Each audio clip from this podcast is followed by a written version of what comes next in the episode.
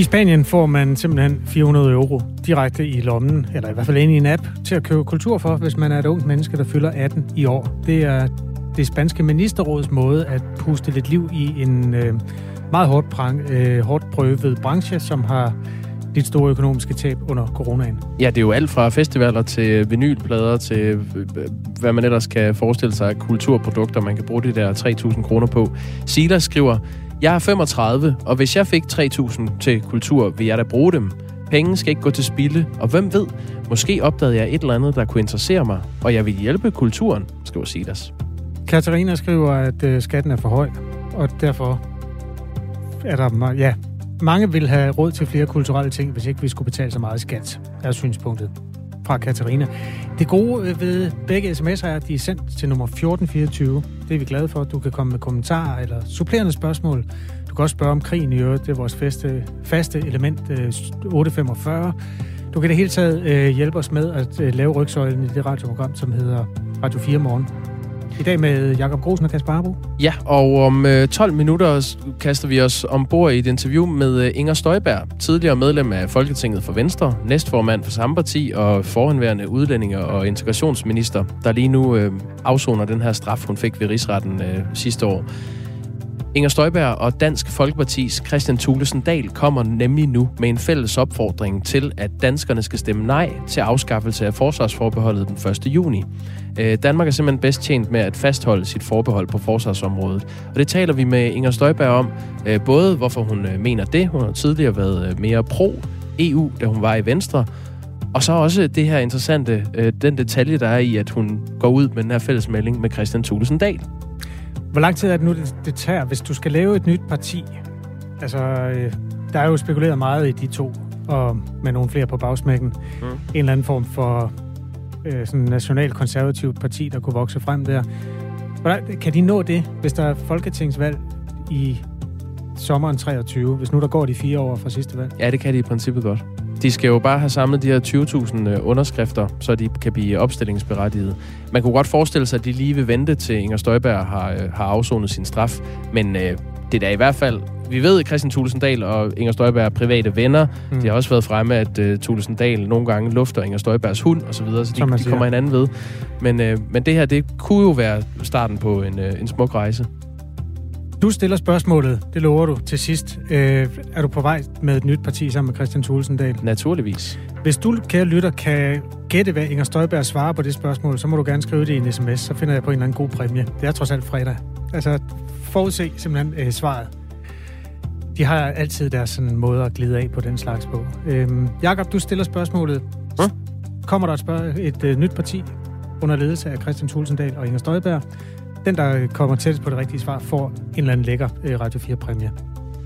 Og det er ikke en april snart, for vi kommer ikke med april snart i dag. Vi ved godt, det er 1. april, og vi skal nok holde øje med, hvis andre medier laver noget sjovt. Men her, der taler vi kun sandt. Skriv til 1424. Godmorgen. Godmorgen. Det er Kasper Harbo og Jakob Grosen, der er værter i dag. Nu til en øh, historie fra detailhandlen, som kommer til måske at få stor effekt på, hvor mange rygere der bliver i Danmark fremover. Fra i dag er det nemlig slut med de smukke røde, gule eller grønne cigaretpakker på hylderne. Loven om neutrale cigaretpakker er fuldt indført fra i dag. Nu kan man kun købe sådan nogle meget øh, kedelige mosgrønne øh, cigaretpakker med producentens navn i en meget, meget svag øh, sølvfarve og så det store billede af et eller andet sygt eller dødt menneske. Vores reporter Lisa Linding er taget til Brøndby for at besøge en kioskejer, der er super træt af de nye cigaretpakker. Det er jeg nemlig, og kiosken er lige åbnet her klokken 7, og jeg er på vej over bag disken, hvor jeg ved, at cigaretterne gemmer sig. Nu blev øh, skydeloven lige åbnet, fordi der faktisk lige kom en kunde og skulle købe et par cigaretter. Men jeg åbner lige her, og øh, så tager jeg bare lige, hvad er der her? Der er en i 10 rækker med, med cigaretter, der jo alle sammen ligner hinanden fra i dag. Nu tager jeg bare lige en tilfældig og giver den til dig, Johnny Bundestisen. Du er ejer af kiosken her. Hvordan vil du beskrive den her pakke? Og den var bestedet. Den er pæn øh, efterhånden. Øh, nu er de jo ikke så farvestrålende mere. Øh, men jeg står med en øh, pakke rød prins, og ja, den ligner alle de andre. Det kunne være hvad som helst. Øh, så jo, øh, jeg synes, at pakken er blevet pænere. Nu siger du rød prins, men øh, hvad farve har pakken? Jamen, den er jo helt grøn. Øh, så meget neutral, vil jeg sige. En pæn grøn farve. Øh, så jo, det er sådan, det ser ud. Og hvordan vil det her øh, komme kom til at påvirke jer sådan helt konkret i kiosken, at der er kommet neutrale pakker? Ja, det betyder jo en masse mere arbejde. Øh, øh, fra første dag, hvor vi skal handle ind øh, ude i, vi handler ind i Dagrofa. Altså det tager rundt regnet en time mere nu, hvor man skal øh, finde pakkerne for at få dem øh, ud i kiosken. Og når vi så har fået dem ud i kiosken, jamen, så skal de så op på hylderne, og de skal stå rigtigt. Så har vi nogle unge piger, der kommer om eftermiddagen. Øh, det er ikke så sjovt for dem, når de øh, skal finde en. Før der kunne kunderne pege hen på, jamen det er den røde derhen. Kan de ikke mere. Det er den, der står lige ved siden af den grønne. Ja. så hvordan har du det med de her neutrale pakker? Jeg har det skidt, øh, fordi øh, blandt andet øh, lige præcis fordi, at der er så meget mere arbejde ved det. Vi, vi kan ikke kende forskel på dem. Vi, vi kommer til at give øh, kunderne forkerte varer og den slags ting. Vi skal vende og dreje det. Øh, kunderne skal vende og dreje det. Det er meget mere tidskrævende. Det, det er faktisk ikke så sjovt at være forhandler af tobakning. Og hvad siger kunderne til det? Ja, altså kunderne er jo stort set ligeglade. Altså, de ryster lidt på hovedet af det, fordi uh, altså, de beder jo bare om at få et mærke, uh, og så er det jo så op til os at finde det. Så, så kunderne er ligeglade. Altså, de synes jo at også, at pakkerne er blevet noget pænere, end de var før. Så det er sådan, det er, ja. Og jeg ved, at du selv er ryger. Altså, hvad synes du selv privat, personligt i forhold til det her? Øh, jeg synes, at, altså, selve farven, den er jeg da godt tilfreds med. Altså, den er meget neutral. Så når den ligger på bordet der, så er den ikke så i øjnefaldende, at der ligger en eller anden skrigende gul eller rød øh, pakke og, og blinker. Øh, så, så det synes jeg er fint. Men hvordan, øh, altså, vil det have nogen effekt for dig som ryger? Nej, det vil det ikke. Overhovedet ikke. Der er ingen forskel. Formålet med de her neutrale cigaretpakker og handleplanen er jo at stoppe og forebygge børn og unges rygning. Du sælger jo hver dag cigaretter til dine kunder, som jo også er unge mennesker. Hvilken effekt tror du, at de neutrale pakker vil få for, for dem? Øh, jeg tror ikke, at de neutrale pakker får den store betydning. Øh, altså, Ja, jeg hørte jo faktisk to, øh, der stod og snakkede om den anden dag, om det skulle da meget ret, så er der ikke nogen, der kan se, hvad det er for en mærke, vi ryger, så kan vi jo godt købe de billige. Øh, så, så jo, på den led er det jo fint nok. Der er jo ikke den der sådan, så, øh, forskel på, om du er dyre eller billige mærker. Det er der ingen, der kan se. Så. Flere lande har allerede indført det her. Det gælder blandt andet Norge og Australien, der har haft succes med det. I Australien har man blandt andet oplevet et stort fald af unge ryger på grund af de her neutrale cigaretpakker. Hvorfor skulle vi i Danmark så ikke også få succes med det? Jo, det kan også være, at vi får det. Øh, helt sikkert, men jeg kan bare ikke se, hvorfor. Altså, jeg, jeg kan ikke forstå det, hvorfor at det skulle være det. Altså, jeg kan kun se, at det er priserne, der gør det. Øh, så der, det er jo klart, at, at der er jo mange mennesker, de, øh, de synes jo, det er dyrt at, at ryge. Jeg synes, det er synd for pensionisterne, at de ikke kan få lov til at ryge deres sidste tid. Øh, men jeg synes, det er fint nok, hvis de unge mennesker, de ikke starter med at ryge. Altså, det kan jeg godt, det kan jeg godt lide. Og nu er vi jo så lige nu inde i kiosken, men hvis vi bevæger os ud på jeres lager, så kan jeg se, at der ligger en del nu gamle pakker på regionen her. Den pillede I ned fra hylderne i går. Der er blandt andet Kings og Prince. Hvad skal der ske med de cigaretter, som I nu ikke længere må sælge? Ja, British American Tobacco, de kommer og bytter. Øh, bare ikke til cigaretter. Øh, vi får lyft i stedet for. Øh, det er den måde, de kan gøre det på. Eller de kan give os øh, point, så vi kan handle i Borg Bigum. Øh, men det er også lyftet, vi handler der. Så, så det, er, det er det, der kommer til at ske med, med dem. Vi kan ikke få cigaretterne direkte over, så vi får et ordentligt lager løft her snart. Og det ser ikke ud, som om der er så mange tilbage igen, men, men hvor mange penge ligger der for her på hylden? Jamen, der ligger jo for små 9.000 kroner øh, alligevel. Øh, selvom det ser ikke så voldsomt ud, men cigaretter, de er blevet dyre øh, efterhånden. Så ja, der er, det er mange penge for os i hvert fald, at, at bare have liggende ude på, på lager. Så. Og her til sidst, altså, hvilke konsekvenser frygter du, at det her vil få for dig som kioskejer? Ja, det er jeg jo også spændt på at se. Uh, altså, jeg kan jo frygte, at, at der er um, mange, der har, ikke har råd til at ryge mere. Uh, det, det, det kan jeg godt frygte. Fordi det er jo altså, det er måden at få vores kunder ind i butikken på og håbe på, at de køber en sodavand eller en pose chips eller en lotto. Uh, og, og, og hvilke konsekvenser frygter du, at det vil få i forhold til de her neutrale cigaretpakker? Jamen, det er, jo, det, er jo, det er jo svært at spå om. Øh, det er meget svært at spå om, men, men øh, jeg frygter jo, at, øh, at vi bruger rigtig meget tid på det, sådan så andre kunder, dem der står i kø for en lotto eller sådan noget, de måske forlader køen, hvis det er, at vi får lang tid om at finde vores cigaretpakker. Det kan jeg frygte. Men er det ikke okay, hvis det kan mindske antallet af unge ryger? Jo, det er helt okay. Så må vi andre bare tage konsekvensen. Sådan lød det fra Johnny Bunde Stisen, der altså ejer Kirkebjergkiosken her i Brøndby. Det var vores øh, reporter Lise Linding, der var på besøg der. Øh, Kenneth skriver, jeg synes, at det er fint, at det giver ekstra arbejde i kiosken, men på den anden side betyder det mindre arbejde på hospitalerne. Øhm, så er der flere, der reagerer på, at de tror simpelthen, det er en april snart, det de hører her. Lige der afslørede reporteren april snart, er der en, der skriver, hvordan kan kunderne, kunderne have haft en oplevelse med et produkt, som først træder i kraft i dag?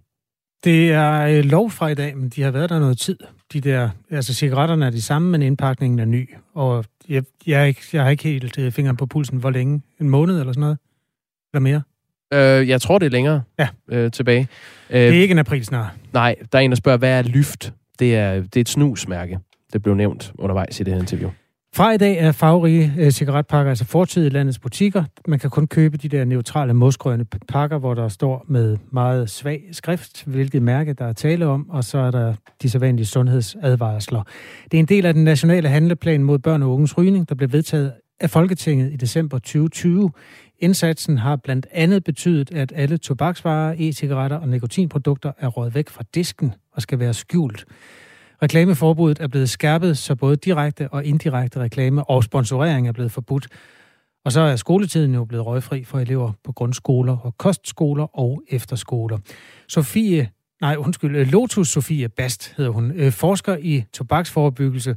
Hun siger, at det vil få en øh, betydning for antallet af unge rygere fremover. Førhen var de lækre, og man kunne, man kunne se, hvad det var for nogle cigaretter, man røg. Og, og vi ved bare, at der er ret meget sådan, øh, for eksempel identitet i, hvad det er for et mærke øh, af cigaretter, man ryger. Og det er noget af det, man prøver på at, at tage ud ved, ligesom at gøre alle cigaretpakkerne ens. Og det er altså ganske vist fra i dag, at øh, sådan er alle cigaretpakkerne nu. Husk, du kan kommentere det, du hører i Radio 4 morgen. Det er altså ikke løgn. Nu siger vi det for sidste gang. Det er ikke en april snart. Sådan en har vi ikke. Vi fortæller kun sandheder. Øhm, du kan skrive til 1424. Ja, lige nu er klokken 17 minutter over syv. Forleden kom en trist nyhed om Bruce Willis, Nå ja, han er blevet syg. den øh, øh, firskårende skuespiller. Ja, han er blevet syg. Han øh, lider af afasi, øh, som er en, øh, ja, det er en, har kognitive symptomer. Han kan simpelthen ikke øh, helt fungere, som han kunne engang. Og derfor har han valgt at stoppe sin aktive skuespilkarriere. Og det var lidt uheldigt for øh, den prisuddeling, der hedder The Golden Raspberry Award, øh, som også er kendt som The Razzies. Det er de dårlige film, ikke? Jo, de leverer simpelthen øh, priser til filmbranchens værste præstationer i årets løb, og de er havnet i massiv modvind på de sociale medier, fordi de lige nåede at give Bruce Willis en pris i kategorien værste præstation af Bruce Willis i en film i 2021. De har simpelthen oprettet en øh, kategori bare til Bruce Willis, og øh, der fik han så prisen for at være den dårligste Bruce Willis i det forgangne år i filmen Cosmic Sin. Nå, Og det, jeg sad lige og kiggede, øh, jeg har ikke set filmen, men jeg har, læst, jeg har set traileren til filmen, og det er meget, meget få replikker, han har. jamen er det ikke altid det, eller meget korte? Jeg forstår egentlig ikke, at man kan have en lidelse, der gør, at man ikke kan huske de replikker, han plejer at have. Hvis jeg skal være sådan en lille smule. Det er satire. Det er Burn. Ja. Ja. Jeg prøver lige at høre, jeg, jeg optog den længste replik, han har i den her trailer. Ja, tak. We didn't know whether to burn it or put it in a museum. I'm sure they said the same thing about me.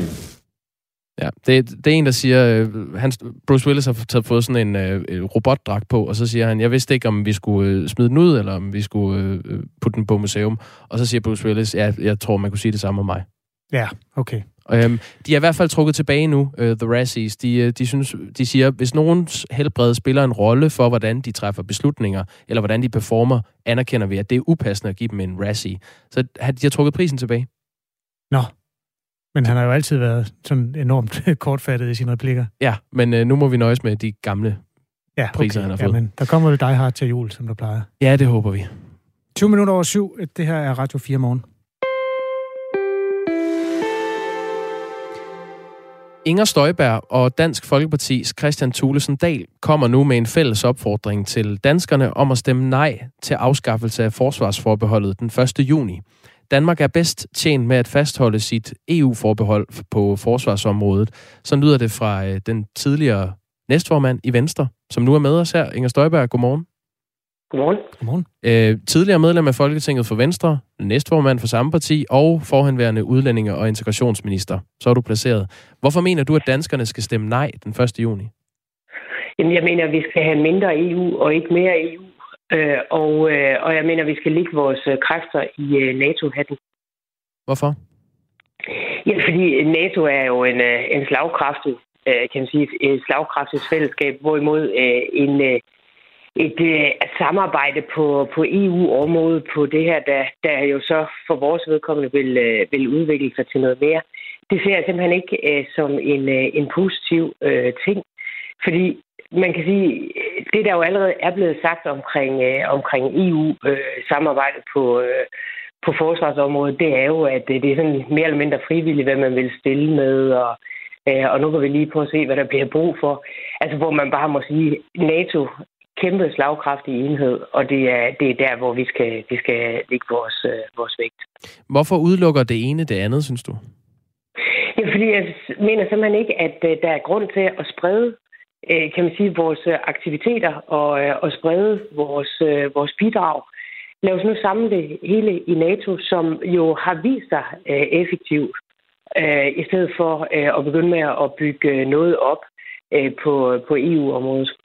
Der kommer jo til at stå på stemmesedlen, som det ser ud lige nu i hvert fald. Stemmer du ja eller nej til, at Danmark kan deltage i det europæiske samarbejde om sikkerhed og forsvar? Er er det ikke meget godt, at Danmark kan deltage i det? Altså, øh, hvis man lige skal tage stemmesedlen for, for sig, øh, så er, er det der jo, altså, undskyld mig, men det er godt nok en mærkelig formulering. Hvis man lige var faldet ned fra månen, så ville man ikke ane, hvad det var, man stemte om. Øh, man ville ikke ane, det handlede om, øh, om EU-samarbejdet. Øh, Øh, og, øh, og, og man vil ikke ane, at det handlede om øh, forsvarsforbeholdet. Øh, så altså, jeg vil godt nok håbe, at øh, man tager sig sammen og så får ændret øh, teksten på stemmesedlen. Ingen ved, hvad det er, de stemmer om. Tilbage i 2015 stemte danskerne om øh, EU-retsforbeholdet, og her ønskede dit daværende parti Venstre et ja til en såkaldt tilvalgsordning, og Dansk Folkeparti anbefalede et nej. Og dengang var du udlænding og integrationsminister og medlem af Venstre, mens øh, Christian Thulesen Dahl var formand for Dansk Folkeparti. Og der sagde du til Dansk Folkeparti i forbindelse med Venstres øh, landsmøde i Herning, jeg har ikke hørt et eneste godt argument for et nej. De, der argumenterer for et nej, kan ikke sige, hvilke retsakter de er imod, og de kan ikke give noget som helst bud på, hvordan et nej skulle gavne Danmark. I stedet har de tydet til en skræmmekampagne. Dansk Folkeparti spreder i disse uger falske påstande om, at et ja vil betyde, at vores udlændingepolitik fremover skal styres fra Bruxelles. Jeg har normalt stor respekt for Dansk Folkeparti, men jeg har ikke respekt for den kampagne, de fører frem mod folkeafstemningen. Den er falsk, den er uhederlig, og det bidrager til at skabe mistillid til det politiske system. Hvad tænker du om den kritik i dag, nu hvor du selv øh, anbefaler, at vi øh, stemmer nej? Hvis jeg skal pege på, øh, på øh, en tale, som jeg er rigtig træt af, jeg er blevet sat til at holde, så er det den der. Det kan jeg lige så godt sige. Ja, hvorfor? Øh, jamen, fordi det der, øh, det var ikke øh, fuldblods, hvad jeg stod for. Det kan jeg roligt sige. Og det tror jeg også, at alle, der, der var tæt omkring mig, var klar over. Eller det var alle, der var tæt omkring mig, var klar over. Men altså, sådan er det jo bare nogle gange også i politik, så har man nogle roller, og så bliver man øh, sat til at, øh, at sige noget, som man måske ikke mener, hvis man er medlem af et parti. Det er altså ikke nu. Så nu kan jeg sige lige præcis, hvad jeg mener. Hvem bestemte, du skulle sige sådan dengang? At det gjorde jo den daværende ledelse af, af Venstre, og sådan er det. Det var Lars Lykke? Ja, altså ledelsen helt generelt af Venstre. Men øh, ja, Lars Lykke var da klart med til det. Så du mente det faktisk ikke? Nej, altså jeg var faktisk øh, altså ked af, det kan jeg roligt sige, at, øh, at kritisere Dansk Folkeparti øh, på den måde, som, øh, som det blev gjort på vores øh, landsmøde det år. Øh, og det ved jeg faktisk også, at der var mange ind i Dansk Folkeparti, så rækker der godt var klar over. Så det, det er ikke et udtryk for, at du har ændret holdning til EU de sidste syv år? Nej, og hvis du vil øh, øh, prøve at, øh, at kigge tilbage, så vil du øh, og, og kigge ind i, kan man sige, både regeringskontorerne, men også i, øh, i hvad der foregik i øh, Venstre, så er der jo ingen, der nogensinde har været i tvivl om, øh, at jeg har været sådan langt mere skeptisk, end, øh, end mit parti har været, øh, når det handlede om, øh, om EU. Og det er jo noget af det, som jeg har taget øh, relativt mange sværslag omkring i, øh, i Venstre. Og, øh, og der må man også bare sige, det er jo også en af, af grundene til, at det måske heller ikke duede at blive ved med for mig at være i Venstre, fordi øh, nu har vi så fået en, en ny ledelse, hvor man i hvert fald kan sige, at, øh, at Jacob Ellemann jo var eller er øh, meget, meget, meget, meget EU-positiv, øh, og det vil jeg have meget svært ved at se dig selv i. Det, det har jeg faktisk ikke øh, opdaget. Altså, er du grundlæggende for, at Danmark er med i EU? Vi skal bare ikke have for meget af det, eller hvor ligger du der? Jamen, jeg har det sådan, at øh, jeg er egentlig stor tilhænger af det gamle EF. Altså, alle, alle der er meget EU-positive, de siger jo også altid, at jamen, vendepunktet øh, for Europa, det er, da vi begynder med at handle sammen. Og det er jeg sådan set ikke uenig i. Mm. Men jeg kan bare ikke se, hvorfor det er, at man skal bygge sådan et kæmpestort monstrum op. Og, øh, og, og, og det må jeg bare sige, de år, hvor jeg var øh, minister, både som beskæftigelsesminister, men, men i virkeligheden også som udlændingeminister, det bekræftede mig sådan set øh, bare i, at, øh, at det der det er simpelthen blevet for stort. Så det skal, det skal slankes, og derfor så skal vi da i hvert fald ikke begynde med at stemme ja til øh, at ophæve EU-forbehold omkring forsvaret. Vi taler altså med Inger Støjberg, som øh, er kommet med en opfordring til danskerne om at stemme nej til afskaffelse af forsvarsforbeholdet den 1. juni. Noget af det, der er opsigtsvækkende her, Inger Støjberg, det er jo, at du ikke kommer med den her opfordring alene. Du gør det sammen med øh, tidligere Dansk Folkeparti-formand Christian Thulesen Dahl, din gode ven. Hvorfor gør I det her sammen? Det gør vi, fordi vi har jo talt øh, længe sammen også om, øh, om emner som, øh, som EU og, og hvordan det skulle se ud. Og nu kom der så en, øh, en afstemning omkring øh, øh forbehold på, på forsvarsområdet. Og øh, jeg har jo mit eget lille medie, Inger.dk, måske ikke direkte konkurrerende med jer, men, øh, men øh, et øh, lille bitte medie. Og øh, der sender jeg jo noget hver eneste uge. Og så inviterede jeg Christian med. Øh, til at lave en optagelse i går, og, øh, og det kom der så det her ud af. Hvorfor egentlig ikke øh, Morten Messerschmidt, som jo er den nuværende formand i Dansk Folkeparti? Jeg tror måske i virkeligheden, at, øh, at det vil være lidt forkert af mig at begynde med at, at invitere partiledere øh, til debatter. Det tror jeg... Hvad, hvad er forskellen, øh, Inger Støjberg, på at invitere Christian Thulesen Dahl, som er tidligere formand, og så er den nuværende? Jamen, der er jo forskel på at være formand, og så ikke at være formand. Hvad, hvad er forskellen og, i forhold til at, at komme med en fælles opfordring? Jeg, jeg, jeg er jo sådan en, øh, en helt uh, almindelig dansker, der bare er interesseret i politik. Og, uh, og, og der ville det måske være lidt, lidt et stort brød at slå op og begynde med at prøve at få, få formand for partier. Til det tror jeg godt, du kunne. Det tror jeg, Morten Messersmith vil tage imod, Nå, hvis du. Det har jeg nu ikke engang prøvet, så, så nu blev det Christian Thulesen Dahl, og ham taler jeg jo meget med i forvejen. Jeg vil jo gerne spørge dig, om det her det er et skridt i et tættere samarbejde mellem dig og Christian Thulesen Dahl.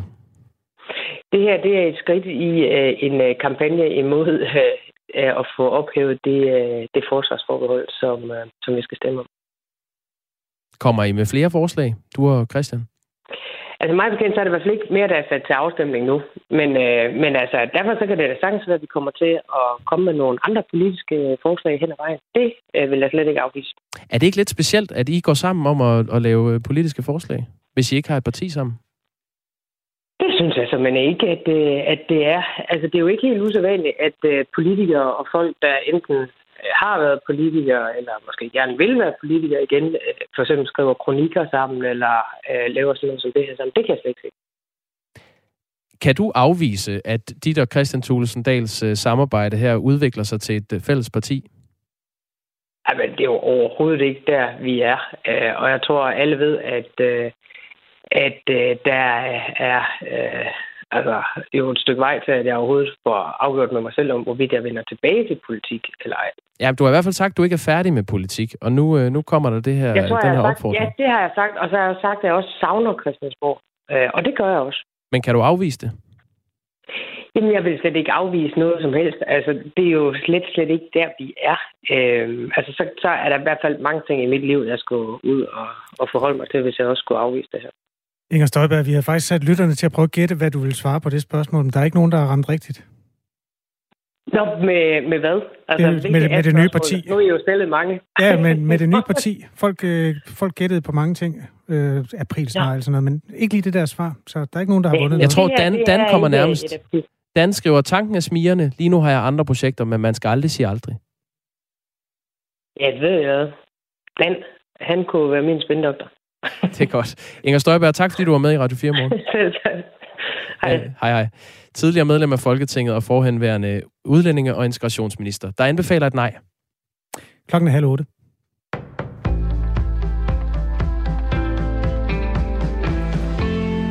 92 procent af danske sager om partnervold bliver ikke meldt til politiet. Det konkluderer en undersøgelse fra det Nationale Forskningscenter for Velfærd og organisationen Liv Uden Vold. Rapporten skældner mellem fire typer af partnervold, fysisk, psykisk, seksualiseret og økonomisk vold. Ud af 17.000 respondenter svarer 4,5 procent af kvinderne og 2,4 procent af mændene, at de har været udsat for mindst en type partnervold det seneste år. I 92 procent af tilfældene ved politiet ikke besked, svarer respondenterne. Tallene er fra 2020, men er først blevet offentliggjort med rapporten. Det er tankevækkende, hvor meget partnervold politiet ikke har kendskab til, siger konstitueret direktør for Lev Uden Vold, Louise Gleop Aner. Selvom mørketallet er højt, kommer det ikke som en overraskelse for organisationen. Det er der flere grunde til, forklarer hun. Et fællestræk for dem alle er frygt. Der er ofre, som bekymrer sig om, hvad der sker, hvis de anmelder volden, om det kan gøre situationen værre derhjemme, og at partnervolden bliver voldsommere. Typisk, når det handler om partnervold, bliver man udsat for vold af et menneske, som man måske også elsker. Der kan være noget omsorg og bekymring i forhold til, hvilke konsekvenser det har for en person, som man ikke ønsker noget ondt, siger Louise Gliop Aner. Siden 31. marts sidste år har politiet beslaglagt i alt knap 1.000 køretøjer på grund af farlig kørsel. Øverst på listen ligger Midt- og Vestjyllands politi med 153 køretøjer. Der er langt ned til den næste kreds på listen. Det er Sydøstjyllands politi med 115. Der er tale om vanvidskørsel, hvis man overskrider hastigheden med mere end 100 procent ved kørsel med over 100 km i timen. For eksempel hvis man kører 130 km i timen et sted, hvor man må køre 60 km i timen. Også spritkørsel med en promille over 2,0 og uagtsom manddrab under særligt skærpende omstændigheder stemples som vanvidskørsel. Netop spritbilisme udgør omkring 70 procent af beslaglæggelserne hos Midt- og Vestjyllands politi, forklarer Jørgen Christensen, der er politikommissær og operativ leder af færdselsafdelingen i krisen. Vi er jo langt ude vestpå. Der er rigtig mange, som øh, bor ude på landet. Øh, den offentlige trafik øh, kan man nogle gange øh, lidt, lidt længe efter herude og om aftenen og, og i weekenderne. Øh, rigtig, rigtig mange er afhængige af et motorkøretøj hver eneste dag for at komme til A til B. Og vi må bare erkende, at der er alt, alt for mange, der tager risikoen, og så kører alligevel, selv man har en alt, alt for høj promille. Netop af den grund har politikredsen også lidt flere fotovogne og laserapparater end andre steder. 20 procent af de midt- og vestjyske beslaglæggelser er højhastighedsbilister. Her dominerer især en gruppe unge mænd mellem 18 og 30 år i biler med mange hestekræfter.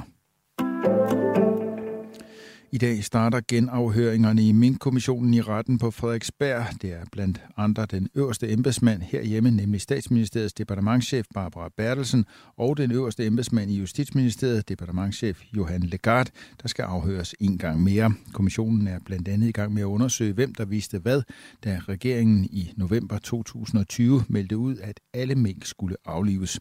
Og ifølge Frederik Våge, professor i forvaltningsret ved Syddansk Universitet, bliver det også fokus for genafhøringerne. Kommissionens fokus øh, her øh, ved de sidste afhøringer, det bliver på, øh, hvad det var for en beslutning, der blev truffet, hvordan den blev truffet i, i, i koordinationsudvalget øh, om at aflive alle, øh, alle mink. Øh, hvem fik ideen til, at alle mink skulle, skulle, skulle aflives? Det forsøger man stadigvæk at komme til bunds i. Det har man ikke øh, fået klaret over endnu. Og kommissionen ventes at aflevere sin beretning i juni. Vi får i dag nogen eller en del sol sydpå i landet, dog flere skyer fra omkring middag, også lokale slud- eller snebyer. Temperaturer op mellem 3 og 7 grader.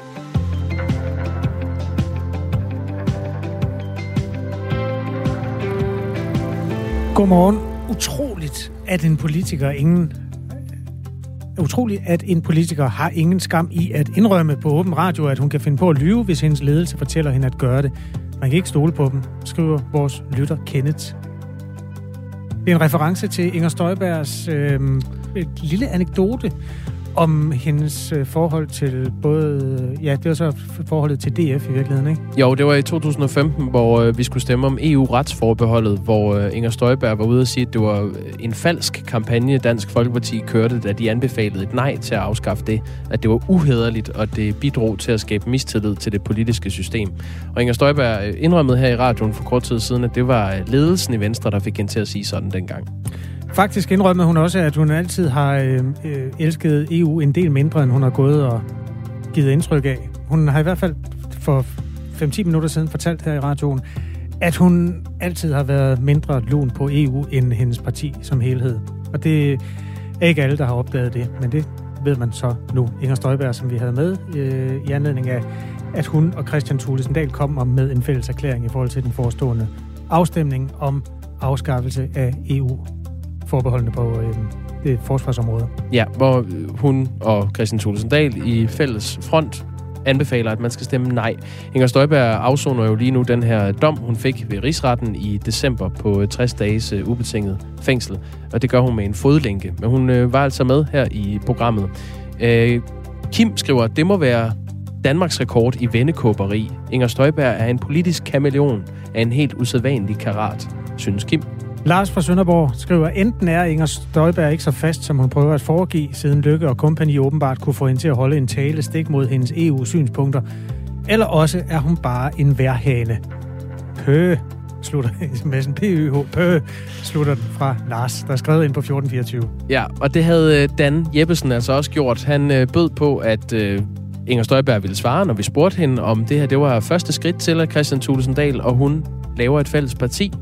Øh, hvad vil hun så svare på det? Og Dan mente, at hun ville svare, tanken er smirende. Lige nu har jeg andre projekter, men man skal aldrig sige aldrig. Og det var, det var meget tæt på det, hun sagde. Hun sagde faktisk, at Dan kunne have været hendes øh, spindoktor. Så jeg tror, at Dan Jeppesen er vores øh, heldige vinder i dag. Ja, han får nogle øh, Radio 4 bolcher. Det er godt til ham. Nej, det er sødt af dig. Godt. Øh, tillykke til Dan, og tillykke til alle andre, der skriver ind på den her 1. april, hvor vi ikke har en april snart. Altså, det skal du bare være opmærksom på. Alt, hvad vi siger er sandt. Vi bestræber os i hvert fald på det. Men øh, vi kommer til at kigge på, hvis der sker noget sjovt ude i det danske medielandskab. 7.37. Godmorgen. Jakob Grosen og Kasper Harbo er morgenværter her i Radio 4.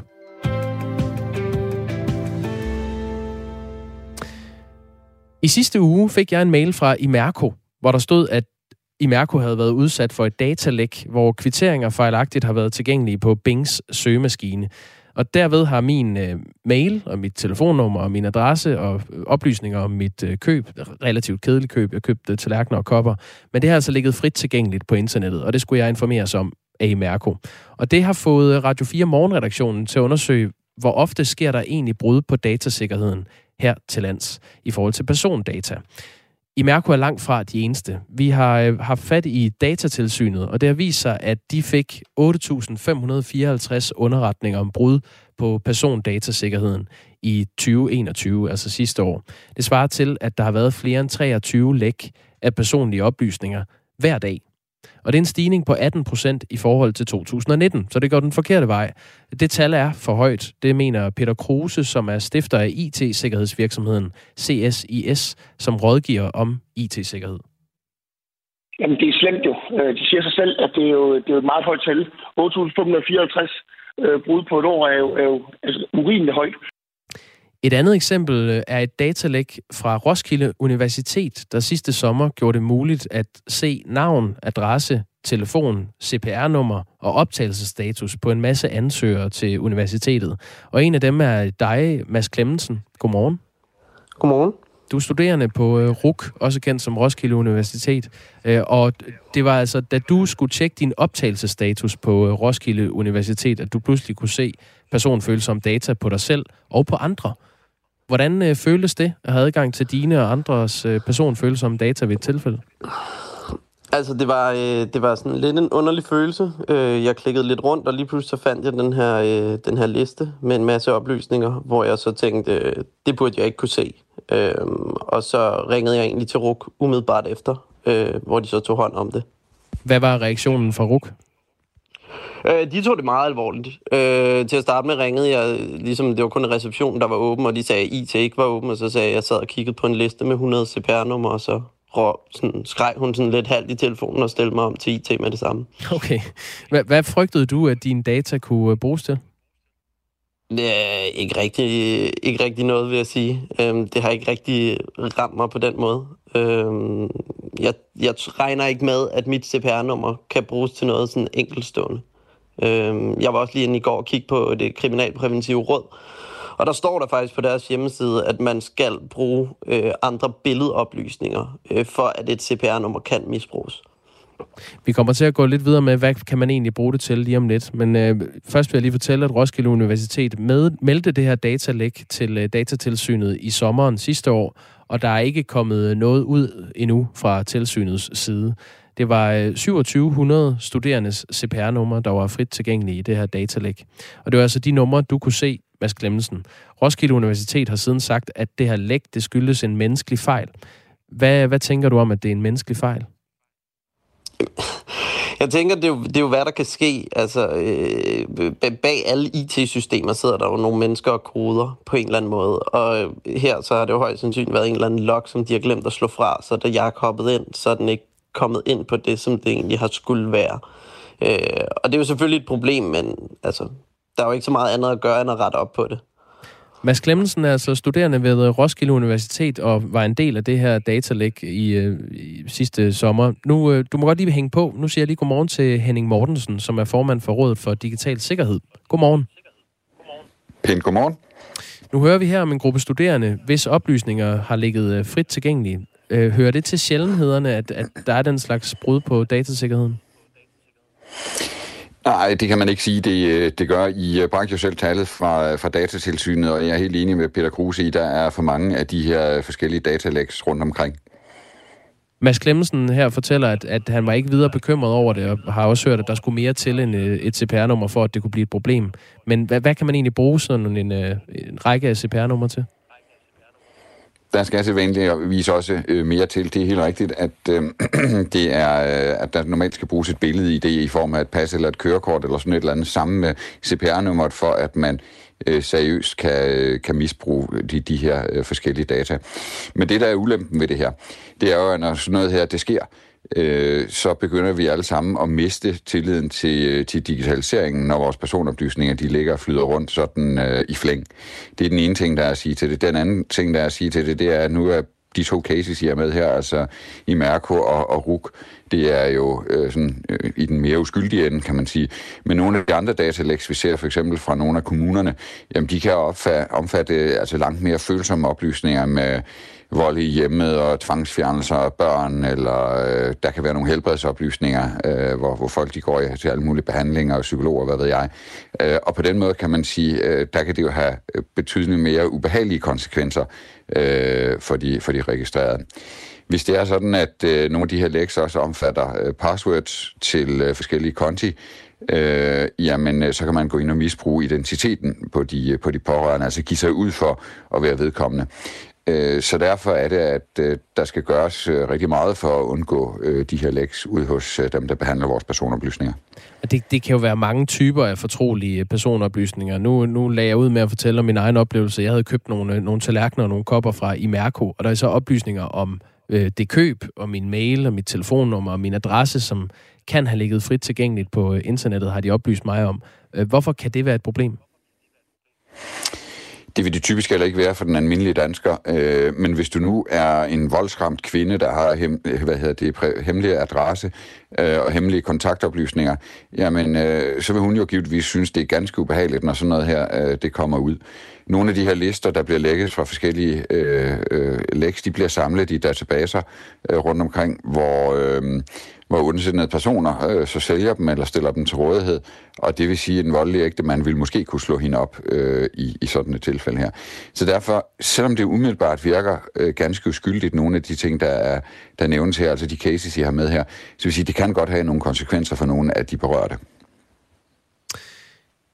Hvorfor skal man egentlig bekymre sig om sådan en datalæg? Altså hvis det ikke er sådan i, øh, i bare de oplysninger, der bliver øh, lagt frit frem, som kan misbruges, hvorfor er det så øh, generelt et problem? Jamen, det er det også, hvis det er sådan, at, at oplysningerne, som jeg siger, omfatter for eksempel password eller, eller mere følsomme oplysninger, hvor det kan være øh, stærkt krænkende øh, over, for, over for nogle af de her mennesker, øh, som, øh, som, som data vedrører. Når, når, man, øh, når man når ud i sådan en situation, hvor man kan blive forfulgt af en, en tidligere ægtemand eller eller kan læse på kommunens hjemmeside om tvangsfjernelsen af sine børn, jamen så mister man jo øh, et stykke hen ad vejen øh, tilliden til digitaliseringen. Det går i hvert fald den forkerte vej med det, ikke? Og, øh, og, og det er et problem i samfundet. Det er det, fordi vi er jo øh, er enormt afhængige af, at der er tillid til den her digitalisering, både i den offentlige og den øh, private sektor. Men hvis man har købt et eller andet i en øh, online sexshop, eller øh, hvis man har købt mig en kamp i en boghandel, så, så er det træls at få lagt frem. Ja, det er præcis. Tilbage til dig, Mads Klemmensen. Du er studerende ved Roskilde Universitet, og nu hører du så, hvad Henning Mortensen, formand for Rådet for Digital Sikkerhed, siger om, hvad der kan ske ved sådan et læk. Får det dig til at genoverveje, hvor alvorligt det var, at, at dine personlige oplysninger blev øh, lagt frit frem sidste sommer? Nej, for jeg er jo ikke, altså, jeg er jo ikke omfattet af det. Altså, jeg, jeg, er jo, jeg er jo ikke en, øh, en kvinde, der har været udsat for partnervold, eller ej, og jeg er jo enig med ham i, at i, i sådan nogle tilfælde, jamen så er det selvfølgelig alvorligt for de individer, der bliver ramt der. Øh, men, men generelt, det er jo ikke, fordi jeg støtter datalæg, men, men jeg synes måske ikke, at det er, altså, det er jo ikke noget, jeg går og tænker over, når jeg snakker med mine medstuderende om det. Jamen jo, vi snakkede om det lige i starten af semesteret, men ellers så er der ikke nogen, der tænker over det, at deres oplysninger har ligget ude. Øh, I hvert fald ikke af dem, som jeg har snakket med, og det er måske også nok, fordi det har været et, et mildere tilfælde øh, af det. Tak fordi du var med til at fortælle om din oplevelse, Mads Klemmensen. Selv tak. Studerende på Roskilde Universitet. Henning Mortensen, formand for øh, Rådet for Digital Sikkerhed. Hvad, hvad kan man øh, i det hele taget gøre som privatperson for ikke at få lækket ens øh, følsomme øh, personoplysninger? Ja, det kommer meget an på, øh, hvor de bliver lækket fra, øh, kan man sige. Altså i Mærko-tilfældet, der er du nødt til at afgive din adresse for at få tilsendt dine øh, kopper og, og, og tallerkener. Og i øvrigt er det helt almindelige oplysninger, det er ikke, det er ikke følsomme oplysninger. Øh, det, man, det man generelt set øh, skal gøre, det er selvfølgelig tænke sig om, øh, hvad er det for nogle apps, vi installerer, hvor er det, vi afgiver vores data, tjek de hjemmesider, vi går ind på, øh, for at se, at det er nogen, der har i-mærket og D-mærket og hvad de hedder, øh, de her forskellige mærkningsordninger, øh, så det ser øh, fornuftigt og, og troværdigt ud og så kan vi generelt set have, have tillid til, øh, til digitaliseringen. Men i forhold til dem, der behandler dine personoplysninger, øh, så vil jeg sige, så noget med, øh, med nogle af de her øh, datalægs, altså der findes ganske udmærkede teknologier til at dæmme op for det. For eksempel i kommunernes tilfælde, inden man loader data op på en hjemmeside, så kan man bruge noget teknologi, der hedder Data Loss øh, Prevention. Det er i virkeligheden en scanner, som scanner det indhold, man er ved at lægge op på hjemmesiden, for eksempel for at se, om der er CPR-nummer i, og så kan man øh, undlade at, øh, at lægge det op. Så det er en teknologi, man kunne bruge. Man kan også få en scanner ind på ens hjemmeside fra ydersiden for at se, kan den her scanner finde noget, der minder om CPR-nummer, og så på den måde øh, få det fjernet øh, hurtigst muligt, hvis det er, at, øh, at uheldet har været ude. Så, så vi skal helst tage, at vi bevæger os i en retning, hvor dem, der behandler vores personoplysninger, de tager det her øh, alvorligt, og bruger nogle af de teknologier, der faktisk er i værktøjskassen, til at undgå, at det her sker, sådan at vi alle sammen kan bevare tilliden til digitaliseringen. Tak fordi du var med. Tak fordi du var med. Selv tak. God dag. Ja, tak i lige måde. Henning Mortensen, som er formand for Rådet for Digital Sikkerhed. Roskilde Universitet har skrevet en mail til os her på Radio 4, og den øh, skylder vi lige at læse op i kort form. Roskilde Universitet, skriver de, tager sikkerheden omkring de personoplysninger, som vi behandler meget alvorligt, og har stor opmærksomhed på at undgå lignende sager fremover. Sagen fra juli 2021 blev heldigvis opdaget hurtigt af en meget overvågen studerende, således at problemet straks kunne afhjælpes. Vi har siden hændelsen i gang sat et arbejde med at gennemgå og tilpasse arbejdsprocesserne inden for det berørte område. Klokken er 11 minutter i 8.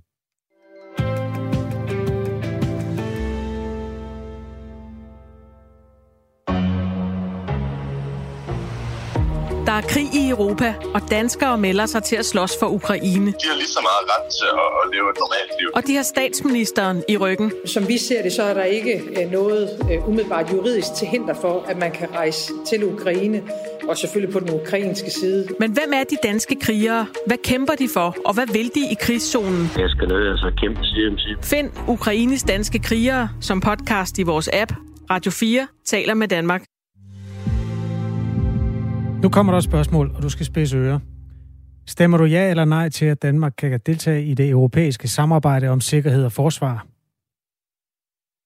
Enhedslisten kalder det snyd. Dansk Folkeparti kalder det vildledning. Det her det er det spørgsmål, der skal stå på stemmesedlen til folkeafstemningen 1. juni. Altså en afstemning om at afskaffe Danmarks for, øh, forsvarsforbehold i forbindelse med EU, og det får kritik fra flere sider, den måde, som det er udformet på. Øhm, det er ikke formuleret præcist nok i forhold til, hvad det egentlig er, vi skal stemme om. Det mener blandt andet også Christian Fischer Vestergaard, der er ansvarlig for meningsmålinger og politisk rådgivning ved analysevirksomheden Opinion. Det, som spørgsmålet her, det i højere grad kommer til at handle om, det er jo sådan det brede, eller lidt det bredere europæiske samarbejde om sikkerhed og forsvar, nærmere end at det er vores specifikke forbehold. Og det er i hvert fald det, man skal være påpasselig med, fordi der er jo i forvejen samarbejder i, i, på europæisk plan og i EU-regi omkring uh, sikkerhedspolitiske spørgsmål.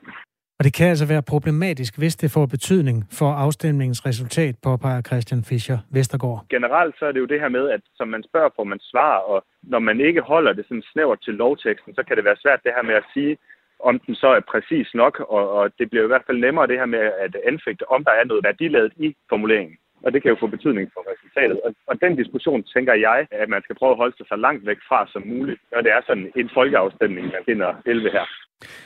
Og spørgsmålet, som der rettes kritik mod, er altså, stemmer du ja eller nej til, at Danmark kan deltage i det europæiske samarbejde om sikkerhed og forsvar? Den underkaster, øh, eller underkender Christian Fischer Vestergaard, og mener i stedet, at spørgsmålet burde formuleres helt nøgternt. Jeg vil stille spørgsmålet, som øh, afstemningen egentlig er, altså om man vil stemme for at afskaffe forbeholdet. Jens Jol er EU-ordfører hos øh, Regeringspartiet Socialdemokraterne. Godmorgen. Godmorgen. Hvorfor stiller I ikke spørgsmålet mere præcis efter, hvad det egentlig er, vi skal stemme om? Jamen, vi stiller jo også præcis det spørgsmål, som der skal stemmes om, nemlig om man ønsker, at vi skal deltage i det europæiske samarbejde om sikkerhed og forsvar. Og det er faktisk også jo det, der spejler lovteksten, fordi det er sådan, det er lavet. Det har han fuldstændig ret i. Altså, jeg synes, det her siger fuldstændig klart, hvad det handler om. At det så handler om det i en, på en meget, meget bedrøvelig baggrund og i en helt ny situation, som Europa geopolitisk står i. Det er jo det, øh, diskussionen kommer til at handle om frem mod den 1. juni. Skal vi rykke sammen i bussen? Skal vi samarbejde på tværs? Skal vi være med fuldt og helt i det ja. europæiske samarbejde om sikkerhed og forsvar? Det er jo det, som, øh, som danskerne skal tage stilling til, og det synes jeg egentlig øh, står relativt klart. Det, som ikke er med i den formulering, er forhistorien. Altså, at der er tale om nogle danske forbehold. Hvad er forskellen på at skrive, siger du ja eller nej til at afskaffe forsvarsforbeholdet, og så skrive det, som man nu øh, vælger at gøre. Stemmer du ja eller nej til, at Danmark kan deltage i europæiske samarbejder? Altså, hvad er forskellen på at formulere det som et tilvalg, eller som et fravalg af et fravalg?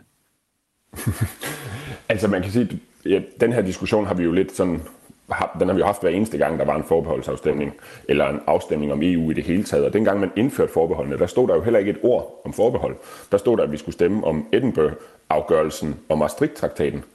Altså, og derfor synes jeg egentlig, at den her tekst, hvor der står fuldstændig klokkeklart og ærligt, om man vil stemme ja eller nej til, at vi skal deltage i det europæiske samarbejde om sikkerhed og forsvar, det er jo faktisk at fortælle lige præcis, hvad det er, vælgerne skal forholde sig til den 1. juni.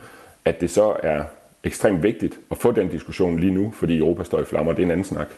Enhedslistens forsvarsordfører Peter Velblund siger, at det er demokratisk fifleri, når man ikke øh, fortæller befolkningen om, hvad det helt præcist er, der er forudsætningen i det, vi skal stemme for.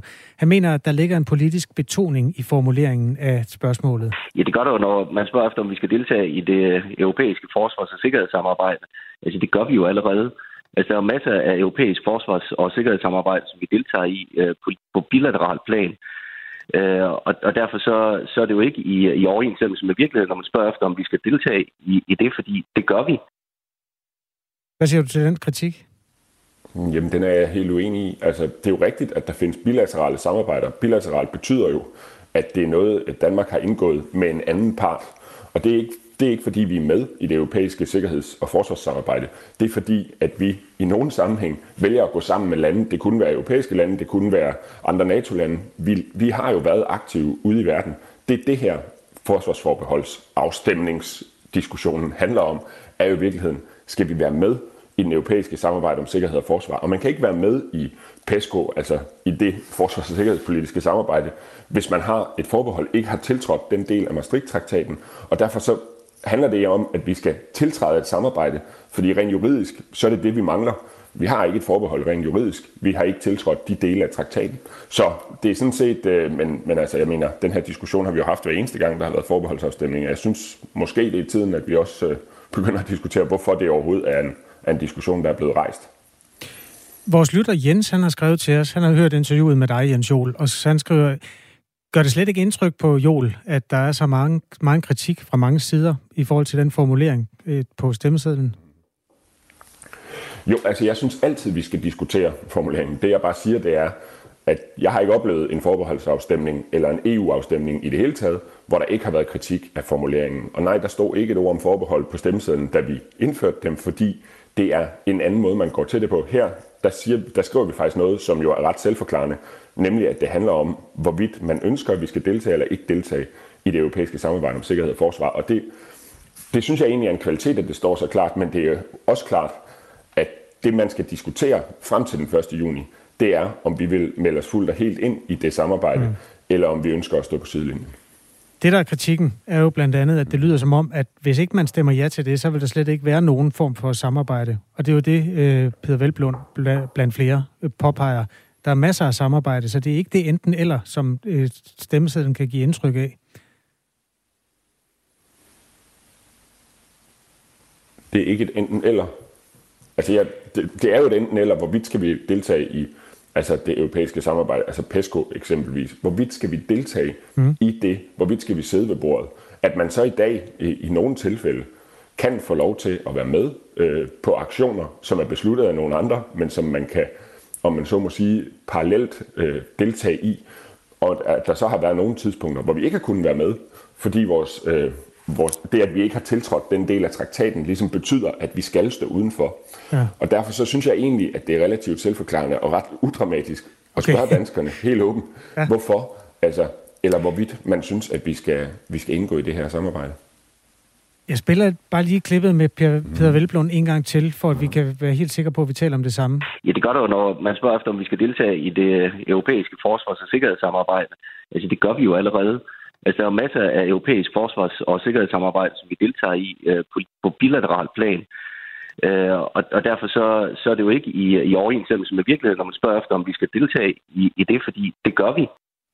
Peter Velblom mener, at opgaven med at forklare, hvad der ligger i at afskaffe forsvarsforbeholdet, øh, er op til øh, valgkampen inden afstemningen hvor jeg kan sige, hvorfor jeg synes, det er en dårlig idé. Der er andre, der kan sige, hvorfor det er en god idé. Vi kan have en politisk og demokratisk debat omkring det. Og, og når den debat så er slut, så går man ind og sætter sit kryds. Øh, det er jo også sådan, vi gør til et folketingsvalg. Der står der ikke en, øh, en forbrugervejledning under hvert øh, politisk parti. Der står bare øh, Socialdemokratiet. Der står ikke, hvis du ønsker tryghed gennem overvågning, så stem på Socialdemokratiet. Hvorfor vil I ikke lave spørgsmålet om, så det bliver op til valgkampen at forklare det, øh, som er det reelle indhold, men at stemmesedlen så afspejler, hvad det egentlig er, man stemmer om? Men jeg skal lige forstå, altså stemmesedlen afspejler jo, hvad vi skal stemme om, nemlig skal vi tiltræde de dele af samarbejdet om sikkerhed og forsvar, som vi ikke lige nu er med i, fordi vi ikke har tiltrådt de dele af Maastricht-traktaten. Men jeg skal lige høre, Øh, nej, Jens Jol, ved du, jeg, jeg, det, det står der faktisk ikke. Der står, stemmer du ja eller nej til, at Danmark kan deltage i det europæiske samarbejde om sikkerhed og forsvar? Og det er så det, øh, enhedslisten siger, det kan vi godt allerede i dag. Nej, det kan vi ikke. Det er rigtigt, at der findes bilaterale samarbejder, som vi har, men vi kan ikke deltage i det europæiske samarbejde om sikkerhed og forsvar, fordi vi står udenfor. Vi har ikke tiltrådt den del af Maastricht-traktaten. Og Per Velblom har så den kritik, at han synes, det er forbrugeroplysning. Det, det har jeg svært ved at se, hvorfor det skulle være negativt. Bag aftalen om at afholde øh, den her folkeafstemning står Socialdemokratiet, Venstre, SF, Radikale Venstre og Konservative. Tilsammen 130 af Folketingets mandater. Så der er et stort flertal allerede. Ifølge Christian Fischer Vestergaard, som vi hørte i starten, han er ansvarlig for meningsmålinger og politisk rådgivning ved Opinion, så kan den måde, I har formuleret spørgsmålet på i den sidste ende, også påvirke resultatet fordi der ligesom bliver, øh, der bliver øh, lagt noget fortolkning ind, og dermed kan man sige, at, at der kommer jo også sådan en, en, øh, en framing af spørgsmålet. Altså det, det på en måde kan blive værdiladet. Bare lige til sidst, Jens Jol. Gør det noget indtryk med den type kritik? Jamen, og som jeg siger, der er kritik, uanset hvad man skriver. Det har der været hver gang. Jeg synes faktisk, det her spørgsmål er relativt præcist og klart formuleret i forhold til, hvad det er, danskerne skal tage stilling til i en situation, hvor vi igen har krig på europæisk jord, og hvor verden desværre er en anden, end den var for bare to måneder siden.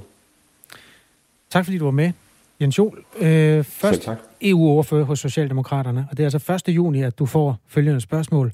Stemmer du ja eller nej til, at Danmark kan deltage i det europæiske samarbejde om sikkerhed og forsvar? Ravner har skrevet en sms på 1424. Jeg vil have stemt for at ophæve forbeholdet, men grundet manipulatorisk spørgsmål vil jeg nu stemme imod. Så det har haft modsat virkning på Ravner.